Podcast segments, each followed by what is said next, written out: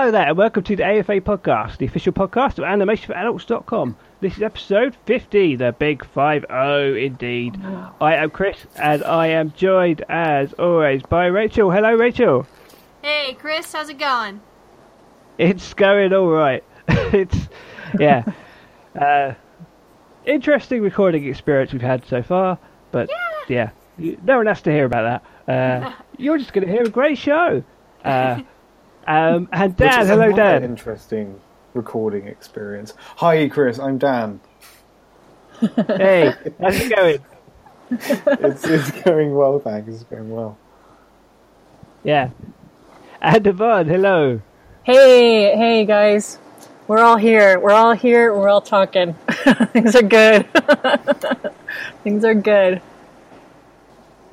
Okay, so this week we are going to be talking about Rachael's adventures in Otakon. Or misadventures, as it were. Yeah, Rachael was lucky enough to go to the final convent, well, the final iteration of Otakon that happened in Baltimore Yeah, the last Baltimore, weekend. the Baltimore chapter of Otakon is officially going to be moving, uh, uh, moving shop from Baltimore all the way to Washington D.C. Uh, on the East Coast now. So this was their um, 2016 was the last time Otakon will be held at the Baltimore Convention Center, and uh, that wrapped up just last weekend. And uh, got a lot. It was it was quite a year. Lots of stuff happened, and I'm really eager to, to share it with you all.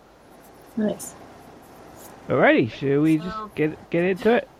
All right, might as well start from the beginning. Um, well, it was very. I would say the the start of Otakon, like at least just getting there and getting into cosplay. It's just one of the first things that you always uh, is struck when you go into a convention of this magnitude.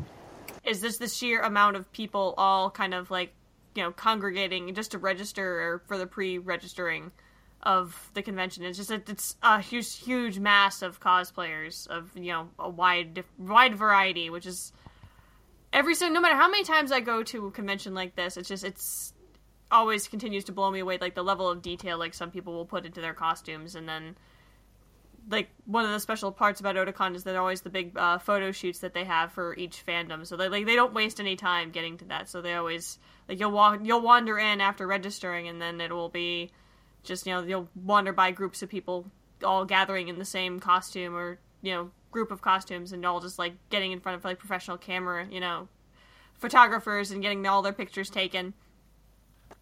Nice. And, It- and you went in cosplay yourself, didn't you?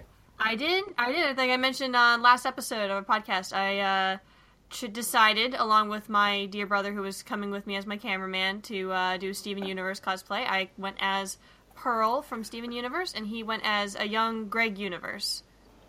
Nice. We both got lots of compliments on our uh, costumes, even though I feel, I know, I, I admitted in the article that it's like, uh, my, I admit my costume was kind of a bit of, bit of a rush job.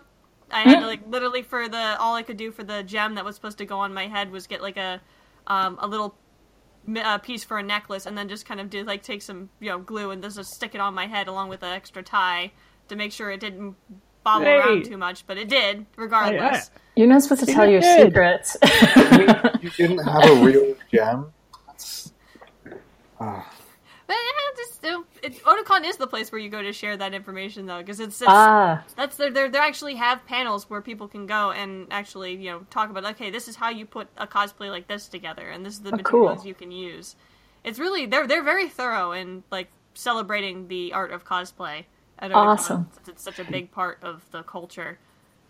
and you have and you posted f- photos on Twitter. You said Yeah, I had, I had a couple photos on Twitter, and um, I know we got a lot of photos from the people, you know, just walking around the con. A lot of people, either fellow Steven Universe cosplayers or just people who enjoy the show, would like see us walking down the hallway and then just you know compliment us on our costumes and ask for pictures.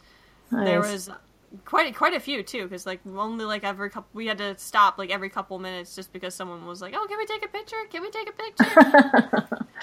But easily the the best thing for me when I was waiting in line because I um in the my brother hadn't registered yet, so he was going he was waiting in line, and while I was waiting for him, there was another line of uh, families who were waiting to get registered in the uh, regular registration, and they saw me. Or at least their two young uh, sons saw me Uh, I think one was about like ten or eleven. The other was about like uh, seven years old. The older one pointed out to me, he's like, "Mom, it's Pearl." Aw, that's awesome. And the little the, the seven year old, if if a little if a seven year old could like melt in their shoes, that's literally what I saw this kid do because he was just like a, just a bundle of smiles. He didn't say a word. He was very quiet, but he was just like Aw, just could not stop staring at me. aw, that's awesome. That's lovely. It's, are you are it you was, used it was to really that? cool. I've never had that experience. I've never had an experience like that in Otakon before. At Oh, really? not when I've cosplayed from pre- previously. Uh huh. But it was really special. Mm, Are you used to like being like not like yeah, I guess like to being stopped and like you know people saying, "Hey, can I have a photo? Hey, can, hey, bro, hey." Like, are you used to that? Not, not as not. I, I have to admit, like the past couple times I've gone to Otakon, like I've only cosplayed twice, um, and I don't recall ever getting that many, you know, requests to just stop and take pictures. Some of the like like some one cost, you know, some costumes are, will get more people's attention more than others, but I think it's just because of the fact that Steven Universe has become such a big thing right now. That if you Yeah. put together a costume that's you know for something rel- that's you know relevant right now and it's you know, really big hit with a lot of people, you know, they'll be more encouraged. To I like, don't "Hey, know. let's a- let's not even. Japanese. They wouldn't have stood that Yeah. for that in my day. No, not not real anime, is it? I don't know. well, you say that, but there was actually a panel at Otakon that I tried to get to, but unfortunately it was completely full up by the time my brother and I got there. That was actually talking about Steven Universe and the anime uh, references and um, styles that are actually Yeah, used I in know. the show proper. So It's heavily. I really wanted to see that. That was like one of my big priorities of panels to see, but unfortunately, it I missed out because of one of the poor, one of the sad things about Otakon is that you know at some point wandering around the convention for who knows how many hours you do need to eat, and you need to, you do need to take breaks, and we just were hoping that maybe that it wouldn't be as crowded as some of the other panels, like some of the mm-hmm. bigger premiere panels, but it, we were wrong. we we got to the panel and there was already people out front of you know staff in front of the door saying you know that it was completely full up and that we couldn't linger outside in case anyone decided to leave. So just like, yep, just go about your business. It's like, oh, okay, time to move on. I heard some sort of something else to do. general complaints on Twitter, like I think about certain events like being not in big enough rooms or whatever. I think like that they misjudged.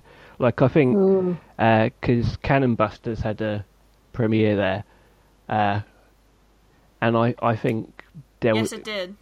quite a lot of people couldn't get into that who wanted to, and I think they they basically thought that they complete you know they underestimated by a long way how popular it was going to be. So Wow. It really Well, I guess like I know why- um, where I got some news report, uh, another report from the um, you know the staff itself since I got a, I had I had a press pass. So basically saying that you know overall attendance this year has risen again, even more so than last year. So it's just like oh goodness. So it's no it, it, when you have when those numbers in mind, it's no wonder that things filled up so quickly. And it's not really the fault of the staff members having to, you know, work with having to work with so many people all trying to get into the same thing. I mean, they did what they had to. It's still it's yeah, it's it's it it, it makes all the more sense why they need to move to a different location in order to try and accommodate all the people that are coming out for this this convention because it's it's only just continues yeah, to continues to get bigger for all the 18 years that they've actually hosted the convention at Baltimore. It's like they've had to they started with just the convention Jeez. center and then they've had to expand from you know the the adjacent hotel buildings and just keep getting bigger and bigger and now they've just reached even that's reached mass, maximum capacity so it's just like where It's else can you go Wow. It's it, it must it must be very disappointing though. Like when you spend like how much is a ticket? Like, mm-hmm. like how no how much are they? Like forty. it is $90 50. it's $90 See, the that's three days. crazy. And if you yeah, and if you spend like ninety dollars, you know, to go to the convention, which is like having the Cannon Busters premiere, and you can't get in, like that's that sucks. Yeah. Yeah, it's and I, I give like I said, I give my due credit to the staff of Otakon and the everyone at Otakorp. You know. Oh yeah, it's no one's it's no one's to- it's no one's fault at all. It's just uh yeah, it sounds like it's a good job that they're moving to a what I presume is a bigger location. yeah, I really, I really hope so. I mean, Yeah. 90 bucks for three days is really not that bad, though, if you think about it. I mean, for all the programming that seemed to. I mean, I'd there was say that's programming all really day. Quite that bad. I don't know. That's really expensive. Well, not. I mean, compared to something like Tribeca, it's not. You know. Okay, okay, true.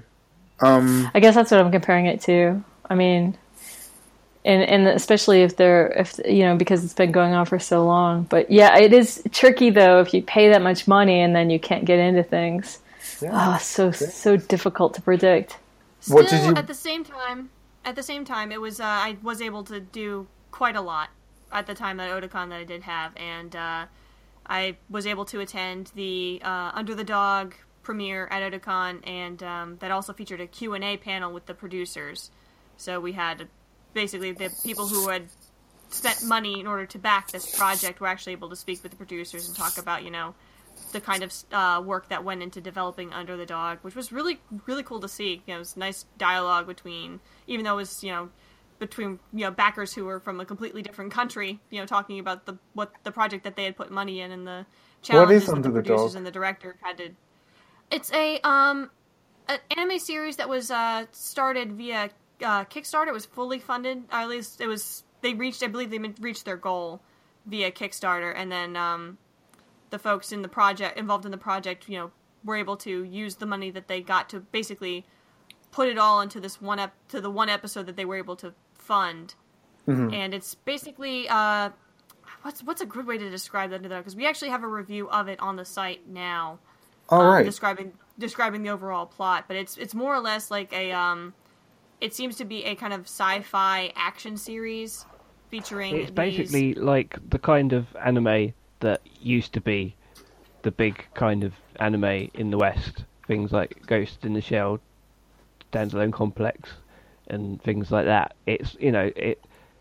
People were saying, "Oh no, this is this is the kind of thing I got into anime for." Basically, that's what people were getting excited for, um, and yeah, there was it was a really big crowd, uh, Kickstarter campaign, and then I there was there was actually a bit of controversy around it because like a lot of the team changed after after the when it was in co in production. Loads of people dropped out. Something Right. it ended up being someone different directing it or something. Like, yeah so the fact that it's that it's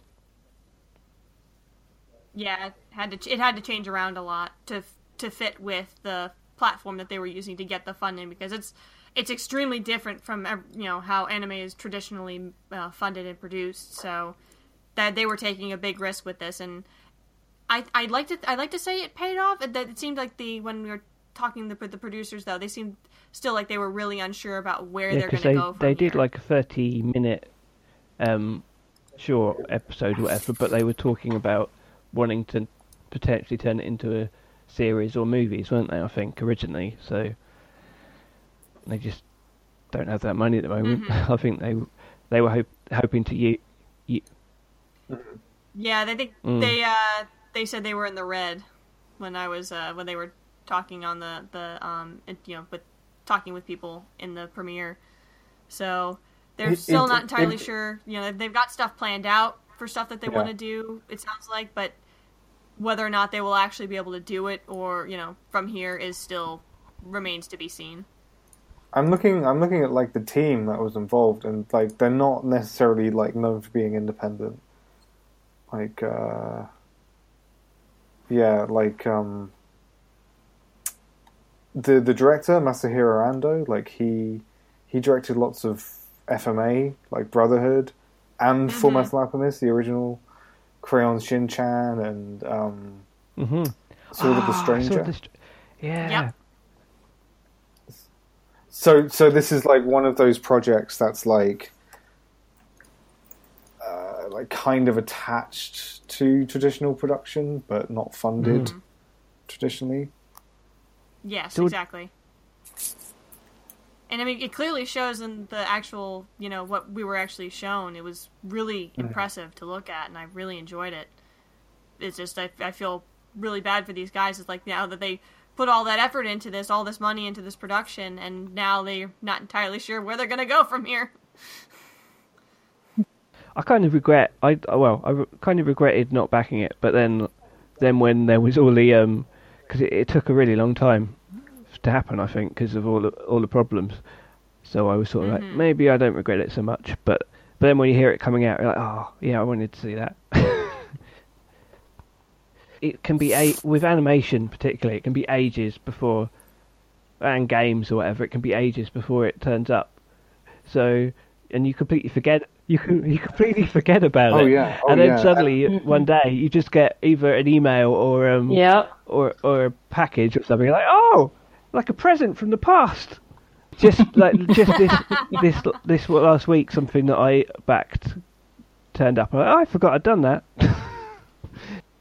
yeah. Yeah, that happens, Totally. doesn't it? But but as we've said, like the problem like is not really getting the thing made; it's getting the thing seen and getting it distributed in a way that's effective. definitely. And that's that, that's another issue I believe that they brought up in during the uh, the Q and A panel that said like in terms of just a is just not just the distribution but also the marketing too, just general marketing because with um you know traditional back with traditional backers from you know from uh, the industry normally that they you know they can take care of all that you know risk whether or not something goes you know whether it's going to make money or not that's that that's their issue. But when you're doing a kickstarter project like this it's the people who are also doubling up with you know the creative producing it's also on in and directing. It's you know now they have something else to worry about which is in terms of you know marketing and making sure that this is seen by the right people But Little Witch Academia, Yeah. put the second Yeah. one was a Kickstarter, wasn't it, or crowdfunding, and that, and- and then it's ended up like on Netflix and everything. So there is, you know, there's it shows that mm-hmm. sometimes crowdfunded things can get a wider distribution. So and hopefully We're- that's the case with this with these guys We're gonna um, just to plug Animation Night's Best of or Annie Best of Fest. we're, we're gonna have um, it's pretty exciting actually. We have to confirm the la- the um, details of two of them, but we're gonna have three separate um, panels on um, one on alternative distribution for animation, one on um, TV distribution, and then one on um, animation On crowdfunding animation night New York specifically. Best of Fest. Very cool. That sounds very interesting. Tell me more. Best of That's right. Indeed. September 29th and 30th all day. We have two uh, ticket packages. We have the industry uh, $30 for all events for two days, including VR animation experiences and an industry party. And then we also have a $15 enthusiast suggested donation $15 enthusiast package um, for pretty much Oh yeah, um, and, all and the main panels and events. an so. award uh, so, at the fest, I believe. There will be an award, a very important award, an Animation for Adults award. Yeah, It's going to be so great. so that's happening. that is definitely happening I will be there I won't. yes. Presenting. That's so exciting. Maybe. Oh. uh, Next time. Um, Next time. Um, yeah, so that's happening. Animation That's New York Best of Fest. Plug, plug. There we go. So, so Otakon. Blood plug. Plug. Yes, Yes, back, yes. To, back to the con. Um, So cool. one of the other big panels that I was able to make it to um, when I wasn't uh, walking around the dealer's room or artist alley, which were all really awesome to look at, by the way. Um, you know, so much, so much swag, so much you know, fan created art. Then uh, gallery was really cool, but uh, the really th- the the big thing that I was really excited to get to do while I was at Otakon this year was the fact that they uh, Funimation was having the big premiere of their new dub for The Vision of Escaflowne. And they had this big, big panel where they they aired the very first two dubbed episodes, and then had a Q and A with um, Sonny Strait, uh, Caitlin Glass, Aaron Dismuke, um, and also very big was the um, original direct, you know, director of Escaflowne, Kazuki Akane Nice. was also Kane-san was also there, and uh, they all watched they all watched the episodes with us, and then they, came up on stage and talked about the, the, the series afterward, and it was so awesome. Oh, that was actually that was crowdfunded as well, wasn't it? The to talk with um. Funimation release. segue. Yes, it was. We're we're already on the subject, Yep, so we don't need to segue. segue. But I had the opportunity to talk with uh, Sonny Strait myself, since he is the um, he's the ADR director for this new dub, and uh, also the voice of Alan. He was cast as Alan in the um, the show as well, and uh, he was talk- telling me about how they put out this Kickstarter just to see if the um, interest was there with the project, and it was yeah, uh, there, they got an a little, response. little bit of controversy in some So some quarters because people were like, "Hey, Funimation, Funimation don't need um don't need a Kickstarter to release something that's going to be popular anyway." But as you say, the idea was with basically was there um an interest, and it was to do it specifically because they had to do a new dub because of them being director's cut or something, isn't it? So the original version wasn't direct dubbed or something, I think. Something No, yeah, there was um the uh, the dub that uh, first aired, I think, for the Vision of Escaflowne was was heavily edited down. So uh, this basically this project was an attempt to is is an attempt to make to get the unedited version of the series dubbed and uh, released in the U.S. So and and beyond. So yeah, just it was. I'm trying to remember. Like I think it was like. Uh, oh, sorry, I'm stum- I'm mumbling again. I'm terribly sorry. Um, because I actually have the little flyer that they handed out at the um at the the panel, and uh, basically it's come. It should be coming out on Blu-ray, DVD, and digital HD on uh, October the 18th, and that'll include um, box sets for the first the first half of the series, second half of the series, and then a big old collection box set with both the, the full series plus the movie.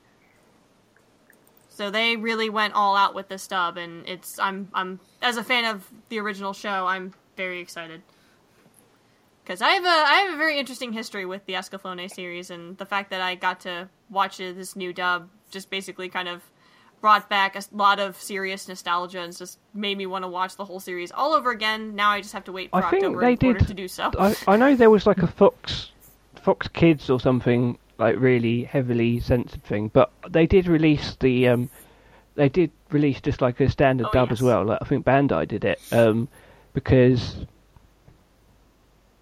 Yeah, Bandai did like Kirby Morrow was cast as Vaughn, and uh, yeah, I think I, I because they showed kinda it saw a bit of that, on but not that much. the very short-lived in the UK um, Anime Central channel. They they tried for a few months to have an anime dedicated channel, and it had it had like um, quite a lineup. It had like Ghost in the Shell, Standalone, Complex, Cowboy Bebop, Gundam, Wing, and it did, didn't last very long. I long. remember that. But they would like they would like play. Yeah, they'd like. I seem to remember it being like they play Mm. they play three hours of like you know like four episodes or whatever, and then they'd play the same thing again and again and again from like Yep, and then Repeating it, they like, played four through times each in one series night. in its entirety and like every night, night after night, and um, yeah, yeah, and I, I, I don't know if I saw it all the way through, but I know I did. I did try and watch it at the time.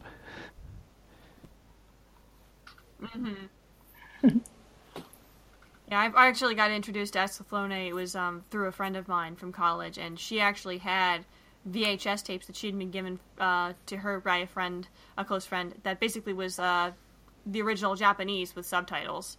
Like I don't know how she got these VHS tapes or how her friend got these tapes, but uh, she actually uh, showed them to me and one of my other friends and says, "Okay, we're gonna marathon this over the next couple days." And that was actually one of the first times I've you know, first time I've ever marathoned anything, and it was it was an experience, and that's one of the reasons why the show stands out so much to me and why I was interested to see how the Funimation dub was gonna, you know, take how the delivery on the lines and the casting, and uh, it was it was great. Like as I remember, like actually when we, they were done showing the episodes, and uh, you know, Kazuki Akane-san, you know, he was brought up and asked a couple asked a couple questions about you know different things about the show and the premiere, and uh, he literally said, you know, when did when he was while he was watching, he for a second thought, when did Vaughn and Hitomi learn to speak such good English? so he he really approved of the of the way that they hit every emotional note that the characters were supposed to in those first two episodes, and that's that's really high praise coming from the It's you know, getting a the director the himself. the new version's getting released in the UK as well. They're doing a um uh I think Anime Limited are doing one of their Ultimate Editions, which are great big expensive things with all sorts of fancy stuff in it. Um, I can't, I don't know exactly what's with this one, but they normally have Mm-hmm. lots. the, aside from actually getting you know getting to ask questions and talk with you know the cast and crew and or and uh, Akane-san, it was one of the things I about Oda, you know, just being at, at watching something like this at Otakon as opposed to being anywhere else is that you get you know everyone that you're sitting with is that they're all fans. You know, at least a good majority of them are all fans of the series. You know, diehard fans, and so when certain moments come up while watching the episodes, you know, people, you know, you'll get a whole crowd laughter and then or something like or gasps or something. And just it was it was just great to just be in a room full of so many like-minded people all watching the same thing and just enjoying the hell out of it. When say like say character delivered a joke, but my personal like there's one moment that stands out in my mind where um I think I believe it was during the second episode that they were showing us, and Hitomi has been transported to this alternate world with Vaughn, and being taken to his kingdom, and they're riding in a like a horse and cart, and they they basically it gives an establishing shot of the kingdom of Fennel, and I'm and the line is delivered by one of the characters. What do you think? And as it pans out, and Hitomi's not supposed to say anything, but I swear to God, someone in front of me, who I know has seen the series before, basically just sat there and said, "Looks burnable." It's like, oh no! Does everyone die in a fire or something? It, it, it basically the, it gets invaded, and every everyone say like the entire kingdom is basically destroyed and has to be rebuilt later on in the show. But it's still it's it was just one of those kind of moments where it's just interesting to watch with people who have seen the show before, who know it's going to happen, and just someone says something, and then that kind of makes the whole rest of the crowd snicker for snicker for like a good second or two, and then keeps watching the episodes. But you can only get something like that at A Otakon. room full of nerds. It's funny. But uh Yeah, that's yeah, that's what, basically what it amounts to, but it's it was fun. Sweet. It was a lot of fun. And I'm really glad that I got the opportunity to see um the new dub version of Escaflowne and actually get the opportunity to speak not just to Sonny Strait but also Aaron and then get uh, attend a press conference with uh, Akane-san, which was really cool. We got to ask him a whole bunch of questions about you know the animation involved, the changes in character design that happened in you know midway through production, and his idea about making you know Hitomi a bit more of a independent you know And protagonist. and you know what? For patrons, after this after this episode, they will hear the um the press conference press conference. Yep, I actually was able to would bring in uh bring in a recording device and actually got to record the entire thing. So if you're interested in giving that a listen, if you get sub- sub- uh, subscribe and be a patron, that will be one of the perks. Sweet. If you want to listen to that. Cool.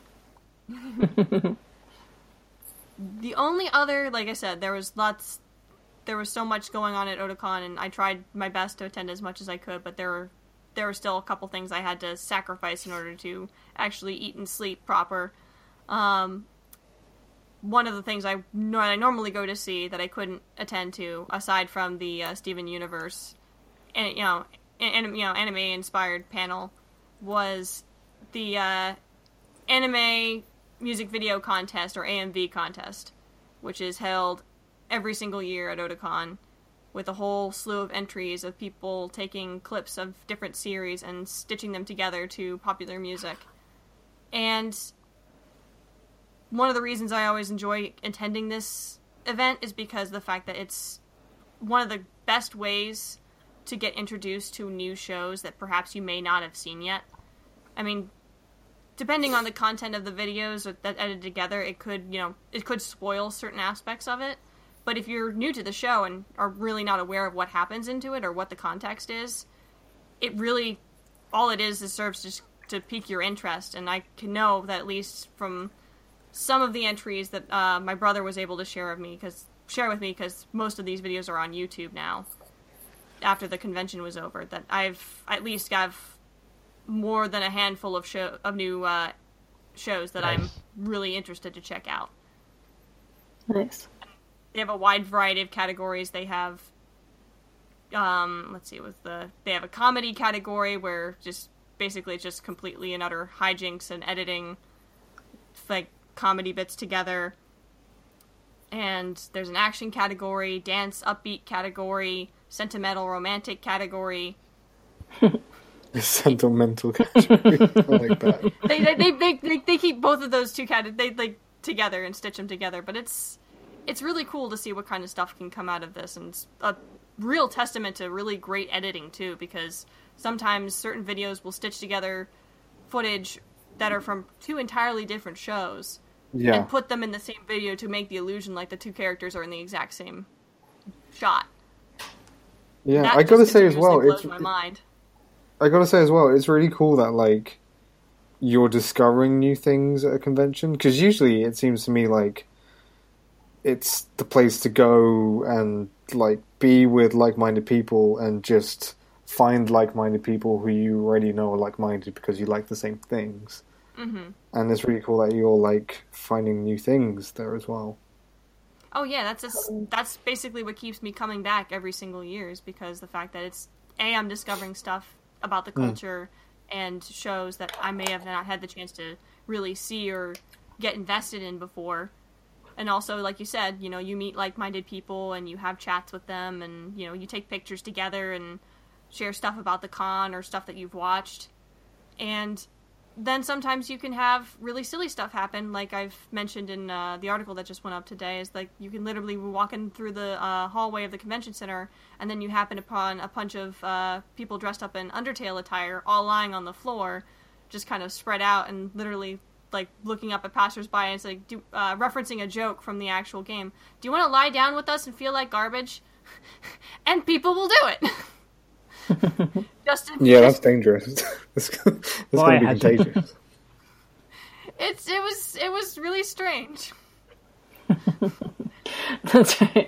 And the organizers was like, "Well, okay." Now we just have they this huge bought their tickets. All like, exactly. all just like lying down on the ground. It's like, okay, guys, you need to you need to make room because people are trying to get to other It makes me panels. happy that they still have like AMV things because it feels to me like a really old school thing that people didn't really know people still did. That's quite, you know, I, I feel like I remember watching, like, I remember watching like a Evangelion one set up, set along to and knocking on heaven's door and things like that, and it's, hmm. and it just seems like oh, very nice. yeah, I um, I know, I know what you mean. I think actually, if anything, Chris, my impression is that there are more than ever. Yeah, because now that they're making the contests for it, so now people are making these things with the contests in mind, and it's actually, at least you know there are there are still plenty of just like regularly produced AMVs on the internet like that I happen upon every now and again, but still it's a lot of the ones that are at least made for the conventions. Well, like it's a heck of a lot really easier than well it used to be. People used to literally like get right. I got this. I got this VHS and this other VHS, and I'm right. getting this clip, and then I'm putting that on. Cause like he said, the Otakon to be going 20, no, uh, 18 years, whatever. People have been going to anime conventions for for years and years and do mm. stuff like that. And I've I've heard people say that they sort of th- their their function has changed the conventions because it used to be you'd go to a convention to watch anime because you couldn't see it anywhere else. Um, like they'd have lots of screening rooms and everything, and, and lots lots of premieres. But um, I think that's less. Obviously, there are still premieres and stuff, but it's not it's not like it used to be when Mm-hmm. it used to be hard to watch anime because you just go, it's all there on the internet. Yeah, I, I heard there used to be like. I heard there used to be like screening rooms, and then also like Oh, if you found people who like had one video, Mm. uh, you'd like go back to the hotel and watch it, Yeah. and and and stuff like that. But I think it's I it still sounds to me like it's pretty much like it's a similar kind of uh, function though. Like you could just share those AMVs online and just watch them, and you know, like have the community in the YouTube comments. But people want to like be with each other and, and share them still. That's really cool. Yeah, totally. Yeah, there were a lot of really I, I like I said, I, I only saw some of them pro uh, retroactively after the convention was over, but because normally I actually get I, I go to see them live premiere, you know, in the convention center itself, but it was unfortunate. Like I had to choose between either going directly and waiting in line to at um to see the premiere of the Vision of Escaflowne, or you know going to the AMV contest, and I figured that's it's the you know, it's Esca- A, it's Escaflowne, and B, I really wanted to see how this this new dub was turning out. I opted to go to see that over the AMV contest, but my brother went to that, and then he gave me the list of the videos that premiered there, and then we were able to retroactively look them up on YouTube. Which is, if you're interested, just type, you know, go to YouTube, type in Otakon 2016 AMV contest, and I promise you there will be at least a something of a list of videos already up there Sweet. and a lot of them were really well put together. But the other than that, I think the very last thing I was able to do was go to one of the Sunday panels and which was titled "The Art of Sakuga," which was a little little panel put together that was meant to highlight the different uh, animation styles and uh, works of particular animators in the a- Japanese animation industry. Like we had um, mentioned Yoshinori Kanada, who He's a has been- legend. I think yeah, he is a anim, animation legend, and uh, I believe one of the styles that they they were able to talk about, and when he when they brought up his work was his um, influence with special effects animation and uh, the I believe what they've they've dubbed it the Kanada Dragon Okay, the style where he makes like a dragon, um, like, like I say, a fire or smoke effects that actually take the form of a dragon. It's it's it's probably worth like explaining what like sakuga is. It's it's basically just the word that's given in like when the anime has credits.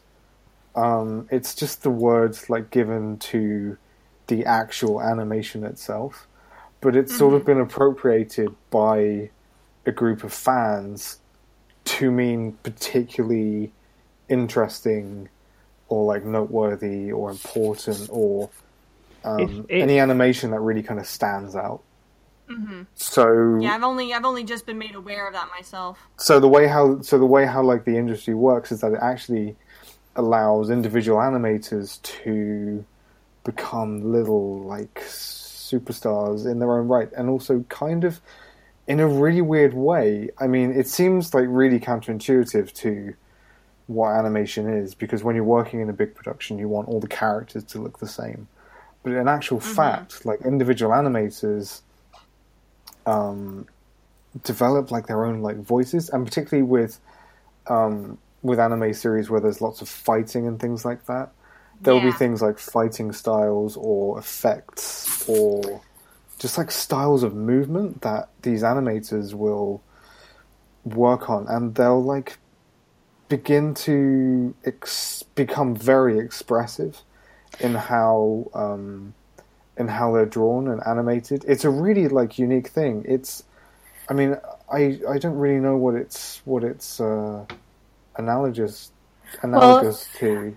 Uh, We talked about this um, when we talked about um, Princess Kaguya. Remember, we went sort of on on those really emotional um, scenes. How that sort of the the Oh, animation kind of changed style, and um, I mean that that's an example of, of of what you're talking about, right? Where where uh, sort of animators have maybe more creative freedom or something, um, but they it's really expressive and um, emotional.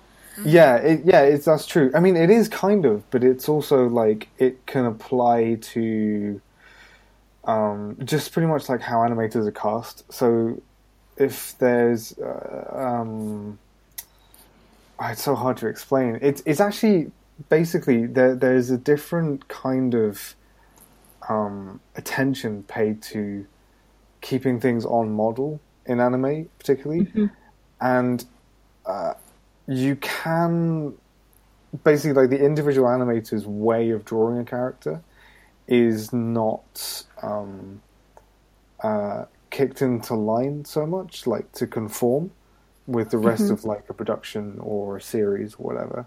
So if you, it, it's kind of like if if you're an artist and you have friends, like you can look through like piles of drawings and you can go, oh, Mike did that, or you know, oh, that's definitely a so and so drawing.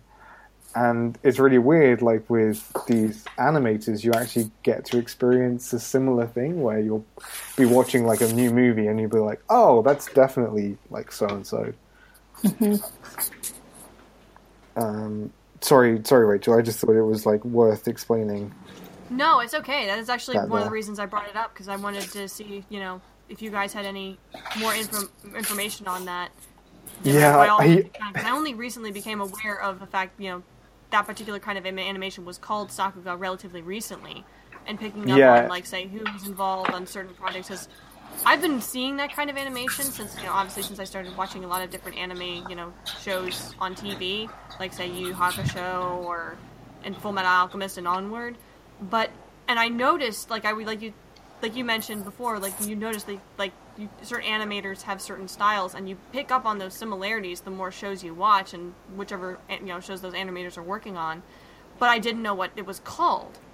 So now I know exactly, you know, what exactly it, it's all Yeah. about, and uh, I'm starting to pick up on more, you know, about who, what, you know, of, you know, who, which animators are involved in th that kind of animation or have those de- defined styles, and how that's Yeah. kind of shifting from not just between uh, traditional hand drawn Who- who animation, but actually, also um, was digitally drawn. running the panel. Is it someone who was, you know, known in anime circles, or is it just just general fan?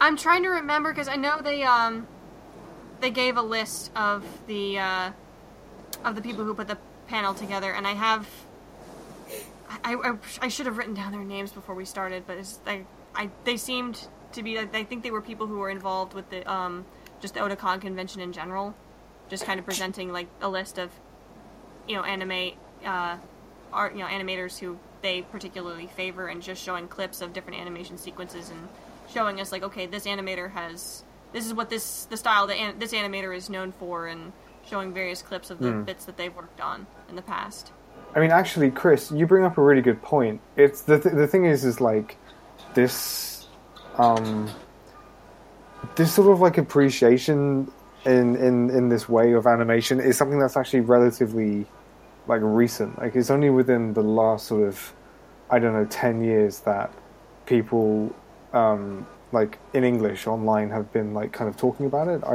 I remember um, going on this forum, which is still going actually, called Anipages, um, which is run by this guy called Ben Et- Et- Ettinger.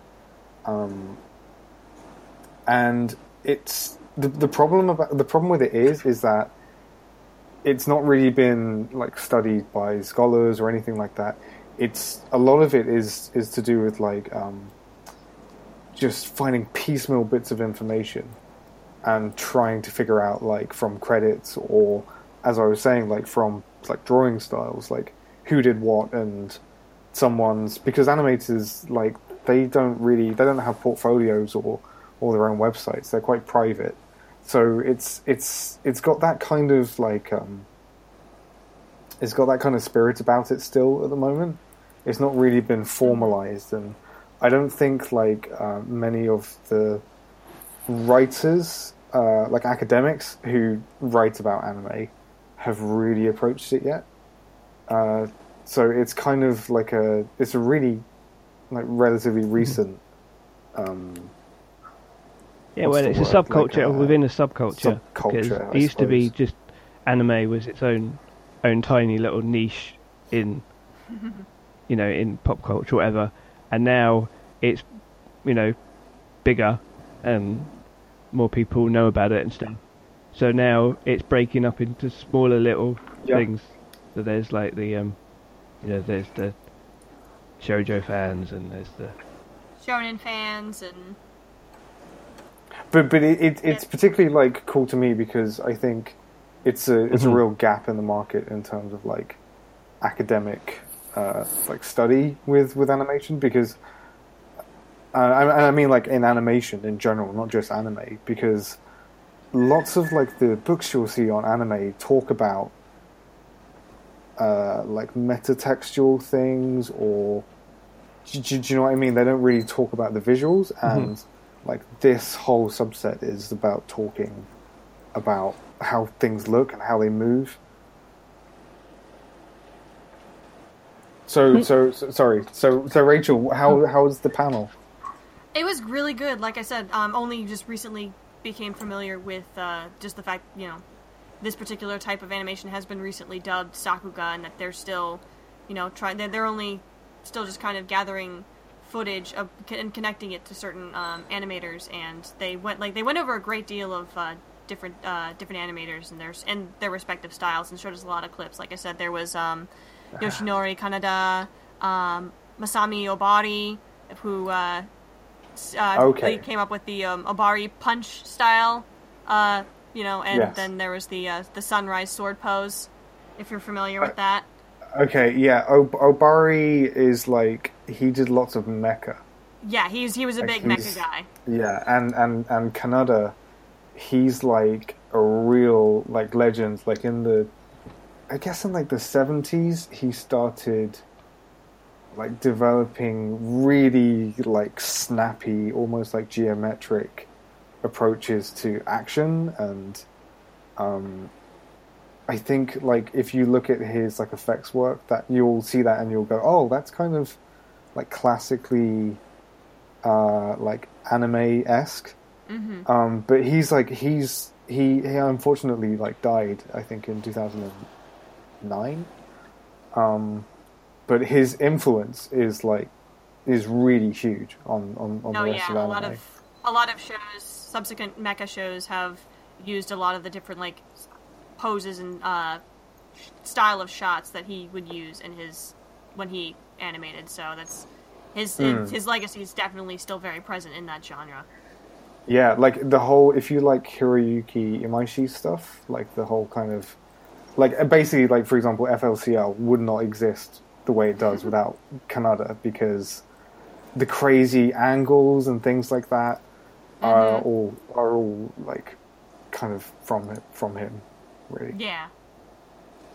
And there were a whole bunch of others. Like um, one of the ones that uh, stood out to me that I actually already knew the name of before I uh, went into uh, went into this panel was uh, Yoshimichi Kam. I'm, I'm mispronouncing this name terribly, but Yoshimichi Kam- Kameda, Mm-hmm. who was in charge. I think I've I think I know I've seen a bunch of his work in a bunch of different things, but the one that stands out the most to me was um, his work in uh, Full Metal Alchemist, because he was he was one of the uh, prevalent animators in um, Brotherhood, and even the original show. And he's been uh, it's really known for like really bold line drawings of uh, and um, what was the what was the word that they used? Um, oh gosh, I'm. There's like it was the one of the great things about this panel was the fact that I was really a stranger in a strange land. I've never really had a chance to really get into this side of you know Japanese animation before, but it was uh, it was just so fascinating to learn like you know actually get to see which animators worked on what scenes. Like I know with um with Kameda they used the uh, they actually showed us the scene um, in Fullmetal Alchemist Brotherhood where Mustang is fighting Lust and literally burns her to death, and just that's like a great example of uh, Kameda's style because you see Lust get set on fire, and then it just the animation around her. Like I wouldn't say sketchy is the word because, like I said, it's, it's like bold, very bold lines of the animation as you know, you know, react reaction shots. I think is what they were calling it. I'd say I, I I would actually call Kameda sketchy. Like he he tried to really push the kind of like sketchy lines that he was allowed to uh, submit for his animation. hmm He was known for being quite quite bold about that. hmm But he could but he can also like as you're saying like do like really precise drawings as well. Yeah. Like really clean, you know, uh, solid drawing as well. But yeah, that was really even though that was all I really had time to go to, you know, see in at Otakon, especially like Sunday, we had to keep things relatively short because uh A, we had to check out of the hotel relatively early so we could make sure to repark the car and then walk all the way down to uh, the convention center to make sure we had enough time to get every like all of our last minute things done before we had to hit the road back home. But it was out of all the panels we went to see, I'm really glad that we were able to close out the uh, the experience with um, with going to see that panel because it was because now I find myself coming home, getting on YouTube and looking up for uh, MADs or animation, uh, literally uh, videos put together that do, do contain like different uh, clips of animation used from these different animators that are all just kind of like put up on YouTube by passionate fans. Basically, say this animator worked on this, this one was involved in this scene, and and so forth. So now I'm just kind of like watching a whole bunch of them. And it's like, okay, who did this mhm. one and who did that one? Yeah, I yeah I spent like I spent like five years doing that. just just scouring and and it, it was great as well because at the time I was like in college and I wasn't really I didn't have all the time in the world to watch like a whole series and for someone just to pick out like the best animation in a series was mm-hmm. just amazing. yeah, I needed that.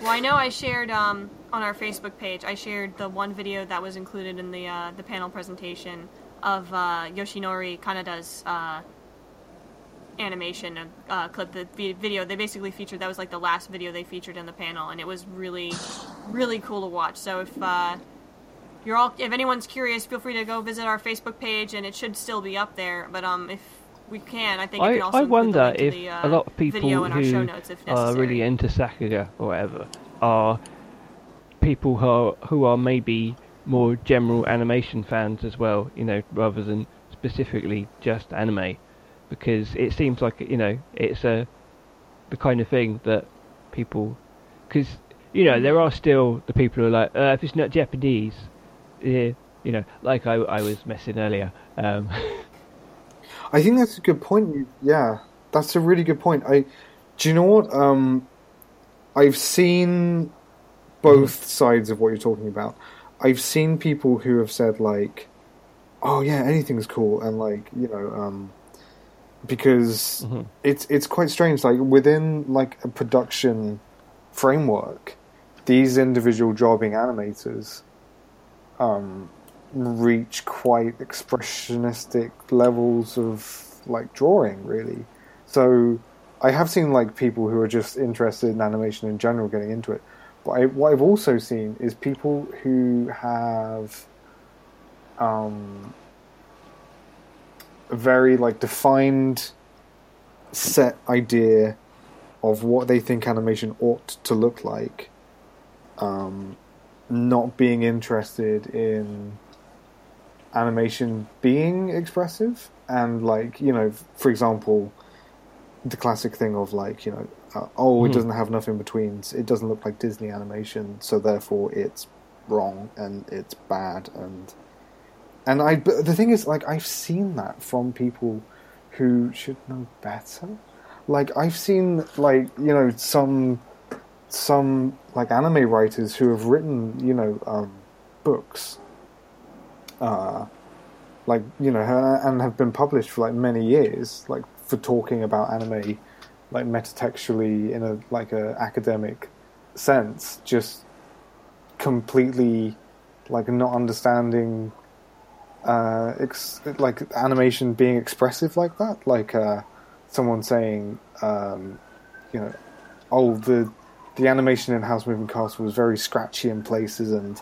I don't think Miyazaki would have let you know um, such such drawings past in in you know a few years back, and it's like, hang on, wait, you really don't understand like what's what's what's going Someone on. Someone recently shared the original link. I mean, the original review that was published in Variety of um, My Neighbor Totoro, and it was like religi- originally released in the US, and it was really negative, and it was like, it was like, oh yeah, the animation's rubbish. It's not like Disney. Oh really? and nothing really Yeah, I'm sure. happens. It just turns out she's got a cold. Like what? You have missed Mhm. absolutely everything about that film. Yeah, but these people are just like, oh, it just turns out she's got a cold. It's all heavily. It's like what? Like the type of It's- like you've missed the whole subtext of what's Yeah. wrong with her. It's serious. I know it's all right. She comes home at the end in the credits. It's fine. Yeah. Everyone's happy. I mean, that could But be no, a dream. yeah.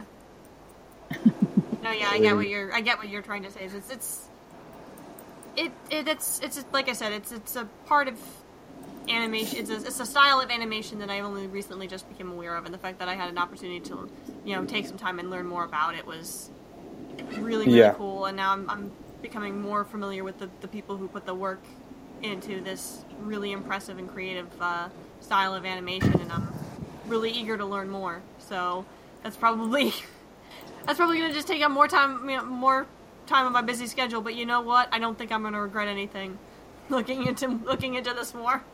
Oh, if you're if you're interested, I can show you some really cool things. Please, I've got a whole Dropbox actually that I could I could share. That's just like- nice. yeah, like I think it's like two gigs worth of videos I've saved. Oh man, nice. I'd be I'd be happy to take a look at those.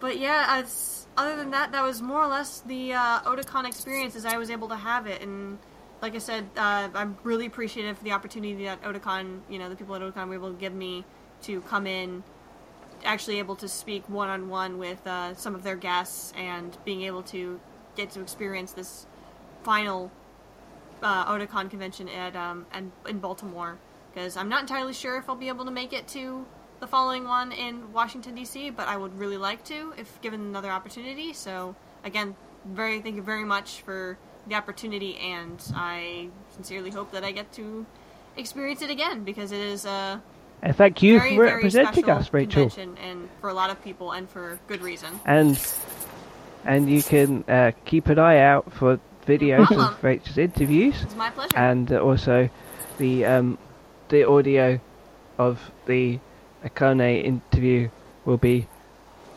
tacked after this. I think. If you keep listening, if you're a patron.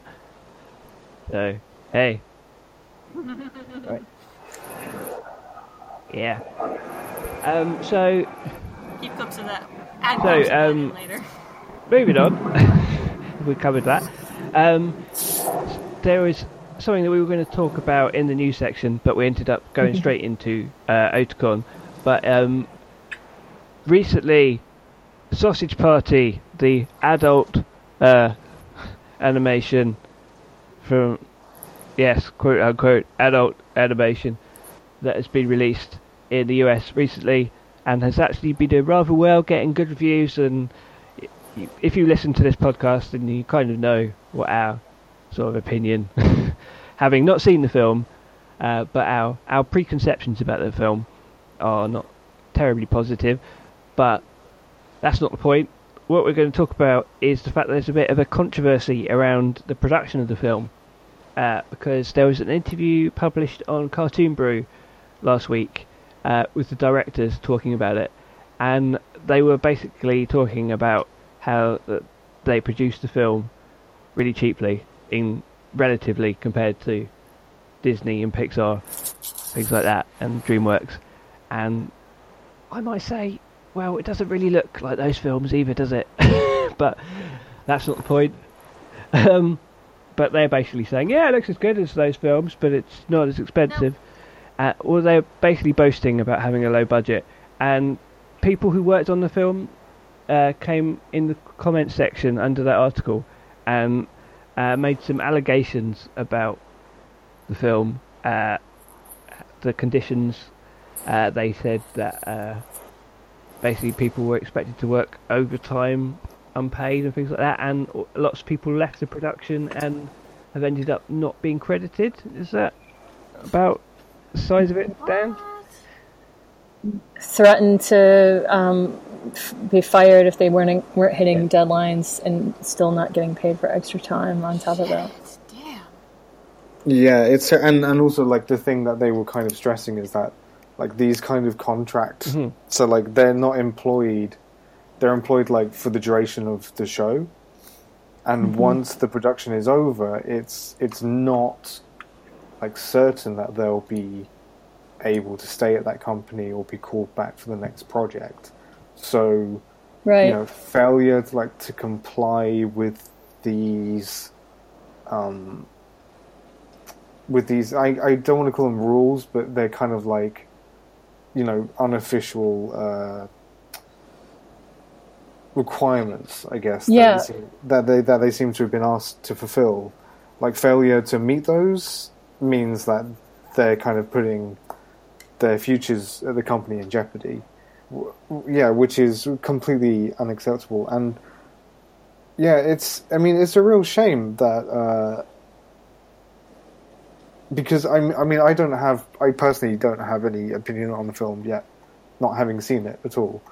Um, but yeah, I mean it's it's kind of disgusting that you know they've got this huge, uh, um, famous. Uh, cast of of voice actors, and you know if they weren't paid properly, you know the film wouldn't even get out. You know it, it, the film wouldn't even start production if they weren't happy with their pay. Whereas animators and visual effects artists are kind of expected to grit their teeth and tell themselves that they're doing it for the love or whatever. And Yeah, no, totally. and- I mean, and and, it's com- and, it's- yeah, sorry. it's And- so and- and it's- lopsided. it's completely disgusting because the thing is if this is i mean we've we've we've always spoken about this film as like kind of being something that could set a standard because like regardless of the budget it's a really high profile release it's had like quite um, a big marketing campaign and it's got like really big, you know, stars and uh, writers like behind it. So if this is like setting the example for what might follow, we need to, yeah, this stuff needs to com- like stop now because it's going to be movies getting successful off the backs of It was anim- animators who have, you know, uh, been completely screwed over. This is pretty standard. It's pretty standard, though. I mean, unfortunately, like yeah. you, there's an element of protection if you're signed on to a studio, and even if you're signed on as a freelancer in the U.S., like you're there's a you know minimal amount of protection and whatever, but not really. Like, um, I mean, most of yeah. Oh, that's true. That's a good point. That's right. Yeah, I forgot about that. I, I that's right. I looked up the studio. I think last time I was on and we talked about this, um, or this particular film. But um, I, I guess I guess my point is that I've seen this a lot. I've seen this a lot in New York City. Um, I mean, this is kind of one of those. this is kind of the one of those things that gets me fired up about um, animation nights and, and like this sort of idea of of uh, creating something like the eventual goal being creating something to sort of help filmmakers because um, you know that's exactly what happens. There's this sort of big bloated middle section. I mean, their whole goal was to sort of the reason why this happened, right? Is or allegedly or whatever is because they're trying to slash costs. and like always, always, always, it's the um, production people But, um, that get like This isn't Shit the on. first time I've heard of You know? Yeah. uh, in ca- the Canadian industry, particularly. Um, there was similar allegations around the. I don't know what the company is, but they produced the um, ah, Alvin and the Chipmunks, the new version of that, which is horrible. My niece is watching. It's terrible. They they don't even look like chipmunks. They've got human ears. I don't get it. It's weird. I don't know what's going on. It's weird. Why do they look like children? They don't even look like chipmunks. It's awful. It's awful. Sorry, uh, that's. I heard people make allegations children. against the company of that as well, but we should say we should say that um, all of this, and it's part of the reason it hasn't been covered on our site. Wow. Apart from the fact we don't really talk, we can't say that it's you know definitely this is how it went down, but there's a lot of there's a lot of stuff going around, and it's been reported on a lot of sites, so we had to talk about it. And also, um, a lot of publicity it got was from was from friend of the show, Davey Lally, uh, who who tweeted about it, and his tweet went viral uh, about how he wants to support adult animation, but basically he doesn't want to get it on the off the back of um, people being screwed over. That's not what he. That's not his exact words. That's my words right there. Um, but yeah, and I think we could all agree on that, as you could tell. Um, and also, yeah, the film still doesn't look good. Yeah. Right. it- but it's not even out here yet. Right. Still not sure I can get if it's. Regardless of the animation style, it still doesn't seem like it's the kind of movie that would be my cup of tea. But like I said, it's it's really, it's not really too good to talk about something or talk down about something if you haven't really seen it. So that's right. just, Yeah. No, it's on my list to see. That is pretty much covers Sausage Gate, I think. yep, yep, Sausage Gate. Um, so. That's what we're dubbing it now. Do, does anyone want to talk about stuff that they've been watching at all? Um, I I could. Oh, I actually um, I've watched a ton of stuff this week just because I've been here in the house on my own for a week, and I've just been catching up with everything.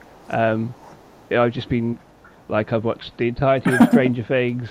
I've I've caught up with loads of films. I watched um, I watched Deadpool finally. I watched um, I watched I watched uh, Nice. what, Mockingjay Part Two. That was yeah. But I also um I also one of the first things I watched was was The Good Dinosaur.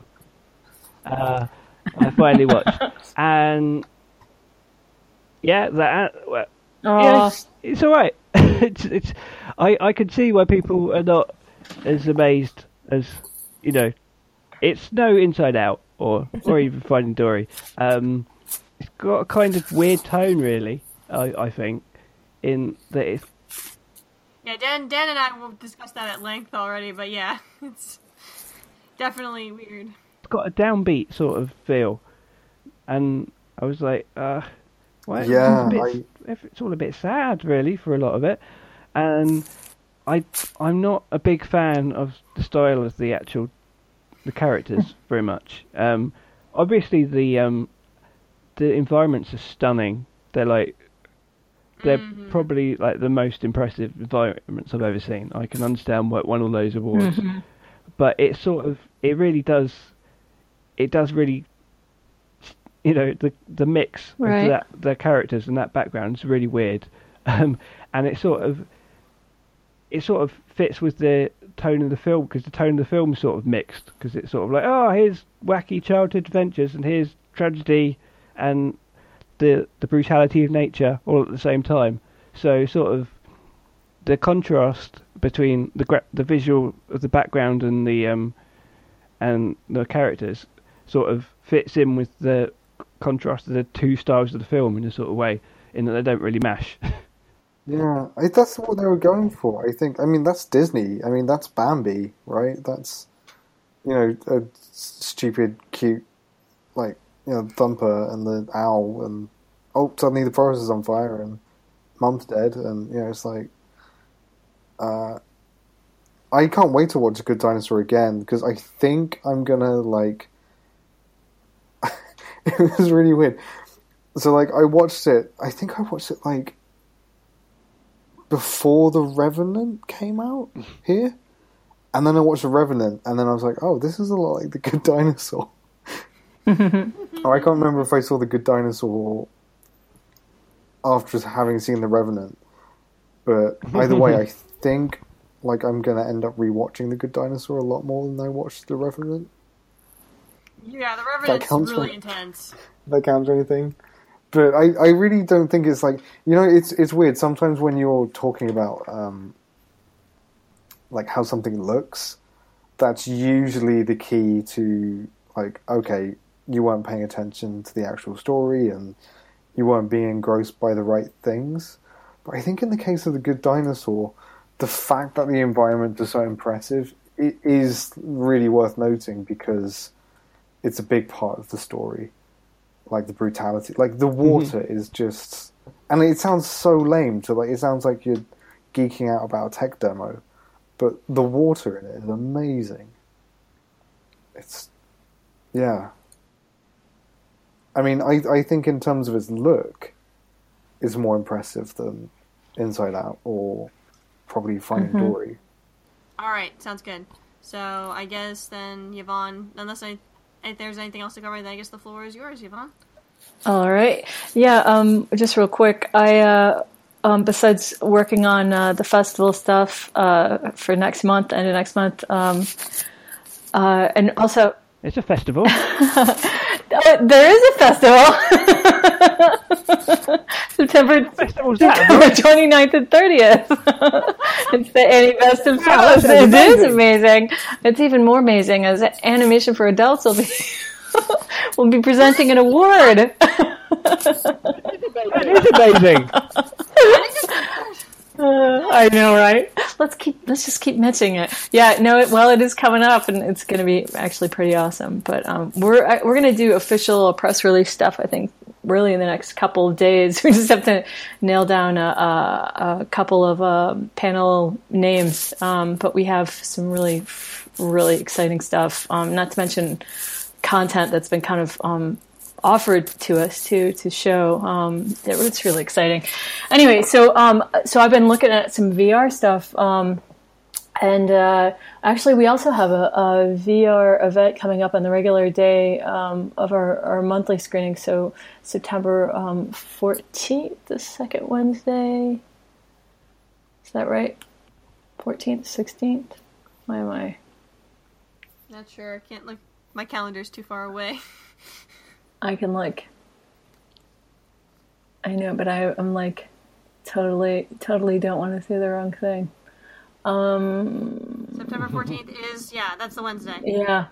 So second Wednesday of September is the usual day we do our monthly screening events for Animation Nights New York, and um, instead we're doing the art opening for Best of Fest as well as a, a VR um, panel on um, uh, smell. It's cinematic VR 2.0 and the use of smell and some other things done uh, presented by Reverie Immersive Works. So that's really exciting, and um, I might actually even be able to participate on it a little bit and just sort of talk about experiences and programming for festival because we're accepting also VR submissions to Animation Nights New York, which is pretty awesome.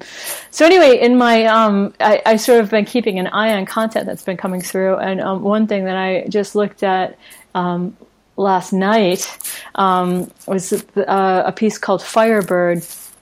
La La Péri. Um, anyway, um, this I, I watched it on the Vive. I think it's available for cardboard too. But um, it was really um, beautiful, beautiful piece. Um, it was in I think four acts. I might be um, wrong about some of these little details off the top of my head, but um, um, it's got a, a, a famous uh, actor sort of doing um, the narrative. Um, what's his name? John.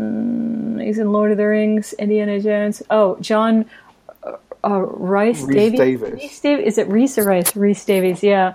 Um, and the thing that's really incredible about it is because you know this is all new territory. First of all, it looks really nice, and it's sort of um, a story with some uh, dance performance. Um, sort of it looks like motion capture, and then um, a couple of different environments. And um, I don't get to use the word meta very much, but it definitely is.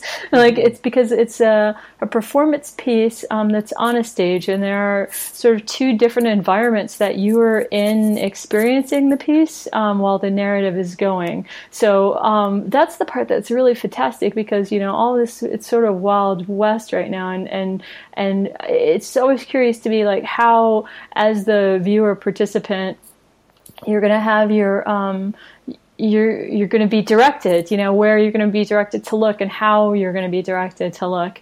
And um, with this piece, you're sort of on a stage on stage in front of an audience that you can kind of make out, not really, but you see that they're there. And then as the piece progresses, it sort of moves into a fantasy realm so that you're you're in the story. Whoa. See what I mean? So it's really self-referential, um, and yet, and then at one point, um, you're using controllers as a flashlight, and you have to grab a couple of things to sort of um, create a little bit of interactivity. Though it's for other, that's just for the Vive. Um, you wouldn't necessarily need much in the way of controllers, but you do have this light that uh, um, shines around where you look or point, and um, so that sort of makes it makes you sort of pay attention as well. But but that's sort of like secondary, like first environment environment, second environment, um, was really something because it does kind of draw you in. And then the motion capture stuff, I mean, the performance piece with the uh, humanoid, you know, a lot of the times um, sort of falls flat for me. But um, this didn't. It had a real, it was really kind of breathtaking. Um, it had its moments where, um, yeah, it, was very effective, you know, and, and um, so it's just exciting. You know, they, they all kind of, uh, seem like demos really um, at the at this stage of the game. Uh, but uh, it was really beautiful, and it's definitely worth um, experiencing and, and, checking out. Um, and I, have already got links. Actually, I'm going to email to you so we can stick them on the um, the show notes. But um, yeah, it was really something else. Really, really beautiful. Other than that, I've I've got some films to catch up on because we're we've hit the 2,000 mark as far with regard to film submissions. Yeah, I think it's 2004. um, so I, I'm uh, a few pages behind, um, and I have to catch up. I'm actually really looking forward to that. Um, but um, yeah, I uh, I checked out the Little Princess, and I know we're talking about that later. But um, as as a couple of us have, and um, other than that, I need to look at this. Oh, I did play this other thing, and this um, g- this game called uh, A Chair in the Room. And um, yeah, and that's just freaking terrifying. That game is terrifying. Um, it, that that was a whole kind of different kind of experience, and um, it was just it's one of these horror games. Like the only thing that was really like helping me keep it together is that I was just like, oh, it's not really that advanced. Like nothing's really going to be chasing me because I can't. They haven't really gotten the motion controls right. I can't be running away yet. Like seriously, that's the Oh only thing God. that um, gave me any kind of. I know. That's you it- saying it's dream, only dream, dream. exactly. No, that's what it was like. You're okay. First of all, you're in. Oh, like you're in. You're you're there as a patient. Like that's creepy enough. You know what I mean? And then this whole like there are like these repetitive sort of environments except there are things that change and then like the music really all of that alone just does the number on your head. But then you know on top of that it's just creepy anyway. So like at one point i mean there's this one moment where you're in a hallway and there's this like thing crawling towards you and i'm like in the room going no no no no no no no. Like saying that out loud like no no no no no no no A thousand Ah. times no. disturbing, so disturbing. And yet, you know, I really am looking forward to. I can't play that one in the evening. Like I have to um, make sure. uh, but I'm totally going to play through it because it's it's just it's it's. I can't. I have to know. I have to know if I'm a murderer. No. anyway, that's worth checking out too.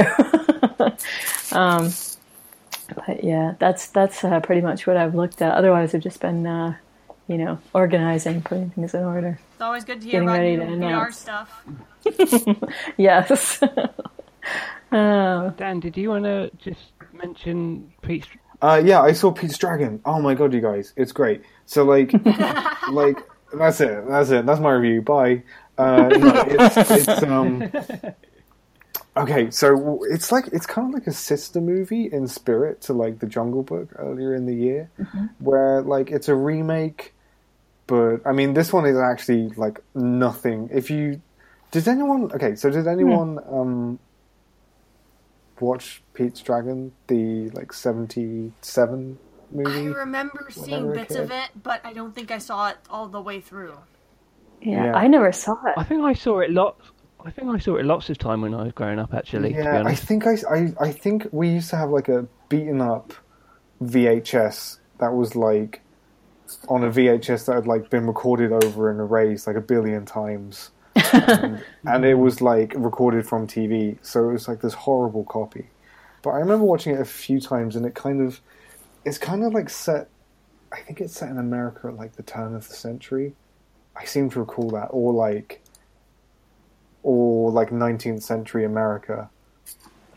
Um, in like a seaside town. Who cares? But the thing is, it's like the the the the remake is not really a remake because the only thing it's taken is that there's a green dragon and there's a boy, and it's in America, and it's like this new story. Uh, pretty much.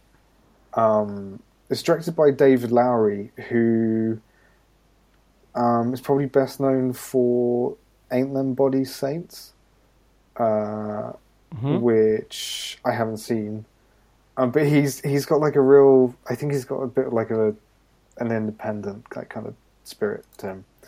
Um, but yeah, Pete's Dragon. What is it like? It's like they left him alone to make a movie.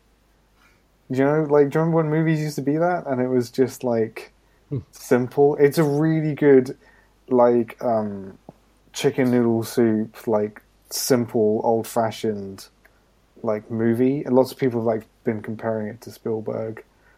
Um, like it's got because it's got something of like an ET kind of thing going on with like family and this, you know, fantastic. And then like people have also been comparing it to like to Totoro a little bit.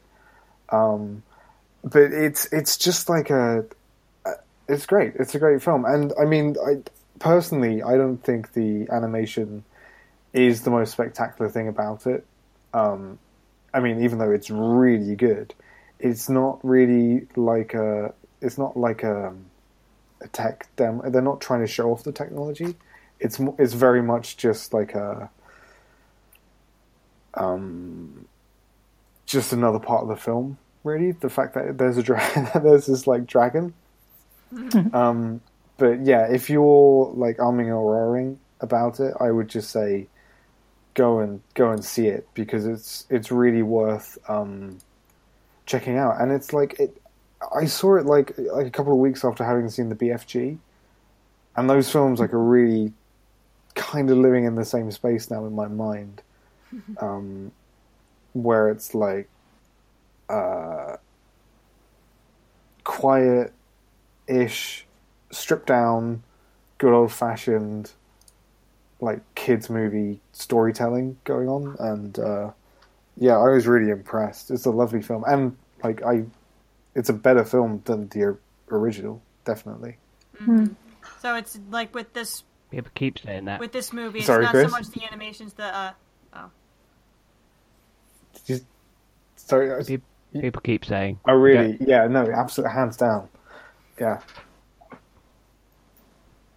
And I'm like, hey God, stop being mean. People did that with um with Jungle Book. Some people are like, oh, it's way better than the original. I'm like, oi, oi, you watch what you're saying there. I don't think.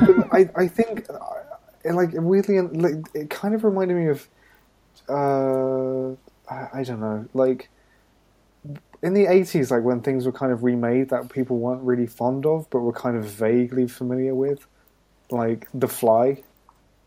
Like that was just remade, and it was like this entirely new thing, and it was it had a really like naturalistic style to it, and it was it was better than the original. Sorry. Um, yeah, I mean, it, it's kind of irrelevant as well to compare it to the original because the plots are almost entirely different, completely different. That more or less Alrighty more or less everything? I guess. I think so. Uh, oh yeah. Oh, actually, really quickly, um, Yvonne. Last Yes. time you mentioned Pearl, the Yes. like Google Spotlight film, Yeah. and uh, I'm, I get so jealous of like hearing you talk about like all these cool VR things you get to like play around with. So, so um, I when I found out that like you could watch it um, just on your phone, like using the 360 like, Yeah. uh, YouTube uh, like setting that they have on some videos. I watched it, and it's great. And if you if, if anyone's if anyone's interested, it's um it's Patrick Osborne who is the guy who directed that um Feast. feast. Yeah, that came with um Big Hero Six. Oh, Um, and he's like directed like it's kind of like a music video, but it's a short film really. That's really Yeah. driven by music. Um, Yeah, it kicks you in the heart. Yeah, it's such a strange experience. but basically, if you have like the YouTube app on your phone, and your phone has like um like a gyroscope kind of function, um, you can essentially like use your phone as like a window, kind of kind of like how um, I- I'm, if you haven't seen it, like uh, it, it was how uh, Glenn Keane's uh, short film duet was yeah. was presented. But it's such a strange like experience because it's all told like from sitting in the passenger seat of a car and Yeah. you get to you get to look around as the car is like going through tunnels and like stopping places or just on the road and it's uh it's a really cool way to like experience uh a film i guess and i Yeah. really recommend checking it out if you're able to and uh, actually even if you're unable to do that with your phone if you watch it online you still have the ability to like You use a mouse. video Yeah. with your mouse and like pan around as you would in like a video game i suppose Yeah, the vehicle is a vehicle for the story. and a character in the story. and um and my it, it does was the car Yes, and it's the the same. Yeah, and the way a car can sort of grow old with you. It's um, it is actually Yeah. a perfect vehicle for the story. Uh, Yeah, but that was just quick. But um, yeah, I think it's it's worth checking out because it it didn't have like much fanfare. I don't really feel like it was just kind of released. Um, but yeah, seek it out. Seek it out. It's called Pearl. I just sent a link to you guys. Great, great. great. Make sure that keep that in the show notes also. All right. I Awesome. guess that does that wrap us wrap up episode fifty. You think, guys? Fifty, Yeah, I reckon. amazing. Big five oh. Big Woo! woo!